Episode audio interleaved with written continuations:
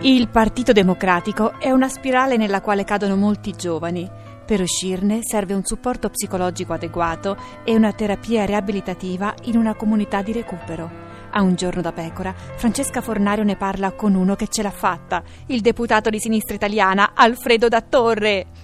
Alfredo, come si sente? Stiamo facendo una sinistra di governo, larga. Un bel respiro. Ha visto quanti eravamo sabato? Ah, Ho visto. C'erano quasi 2000 persone. E lei che era appena uscito dal PD come se l'è cavata? Mi hanno sbattuto la palla. Come la porta in faccia? Quando voleva entrare? E un pompiere ha detto no. E lei doveva dire lei non sa chi sono io, che tanto quello non lo sapeva. Ho preferito farmi sbattere la porta in faccia. Vabbè, l'importante è non ricascarci. Pensiamo che la distinzione tra destra e sinistra esista ancora? Bravo, ha cominciato a pronunciare la parola compagno. È un ambiente in cui la parola compagne ci sta Eh. bene. E Renzi? Noi siamo alternativi? Sia a Renzi sia al 5 Stelle. Sicuro che se la sente di essere più di sinistra di Renzi? Fin qui ci arriva. Tenga duro, eh? La sinistra secca. Occhio che poi tanti ci ricascano.